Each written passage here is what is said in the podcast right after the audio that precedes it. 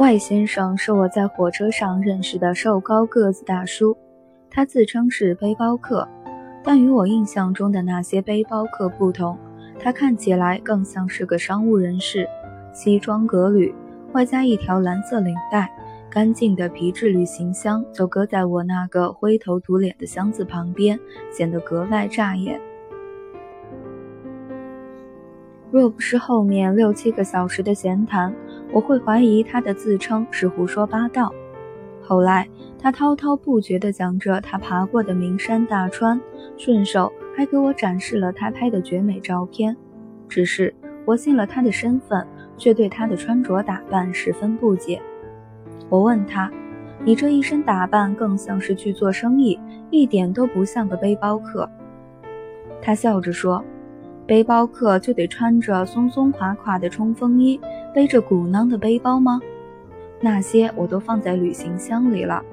我对自己的要求是，从出门那一刻就必须穿得体面，打扮得精神，这样我才相信我有能力去完成一段危险、孤独且艰难的旅程。他补充道：“我去了很多危险的地方，见过很多陌生的人。”我明显能感觉到，多数人是不会花太多时间去调研一个陌生人的。你的穿着打扮实际上已经为你打分了。一个根本不认识你，也不需要认识你的人，就是本能的从你的衣着打扮上决定你值得被哪一种态度对待。在这个看脸的世界里，以貌取人就成了科学的要命的事。因为外在就是最外面的内在，外在好看就是一种心照不宣、一望而知的能力，一个无需辩驳、不言自明的优点。几乎所有的人事经历都是以貌取人，几乎所有的一见钟情都是基于好看。那么你呢？你总喜欢说衣服、化妆品能省就省吧，省的就是赚的。结果呢？你越省越穷，越省越干瘪。越省越空洞，越省越没看头。你省掉的很可能就是你最精彩的人生篇章，比如年轻的脸、婀娜多姿的身段、源自骨子里的自信、触手可及的爱情以及变好的可能。你总喜欢说注重外表就是肤浅，结果呢？你的内在似乎也没什么人感兴趣。你所谓的更注重心灵美，只是你懒到无可救药的托词。你强调的不喜欢化妆，更像是给无人问津找了个借口。你总喜欢说出去玩是为了放松，随便穿什么都行啊，又没人看你。结果呢？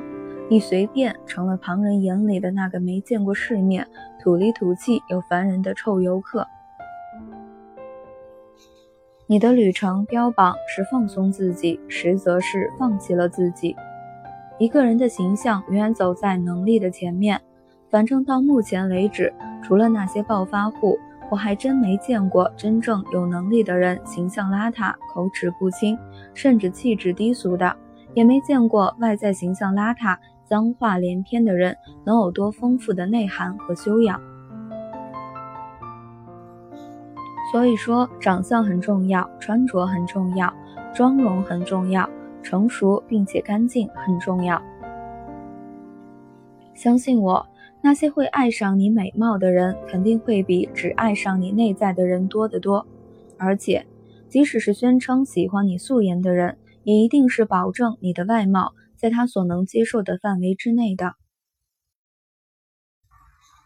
人之所以为人，你不能将口红、香水、长裙和高跟鞋与女人剥离开，也不能将皮鞋、领带和腕表与男人分开。构成一个人的不只是皮肉、骨血和基因，还有那些看似没有生命的物件，是他们让一个人栩栩如生且独一无二。当一个人在年纪轻轻的时候就丧失了洗头、打扮或让自己变好看的欲望，那他一定是咸鱼投胎。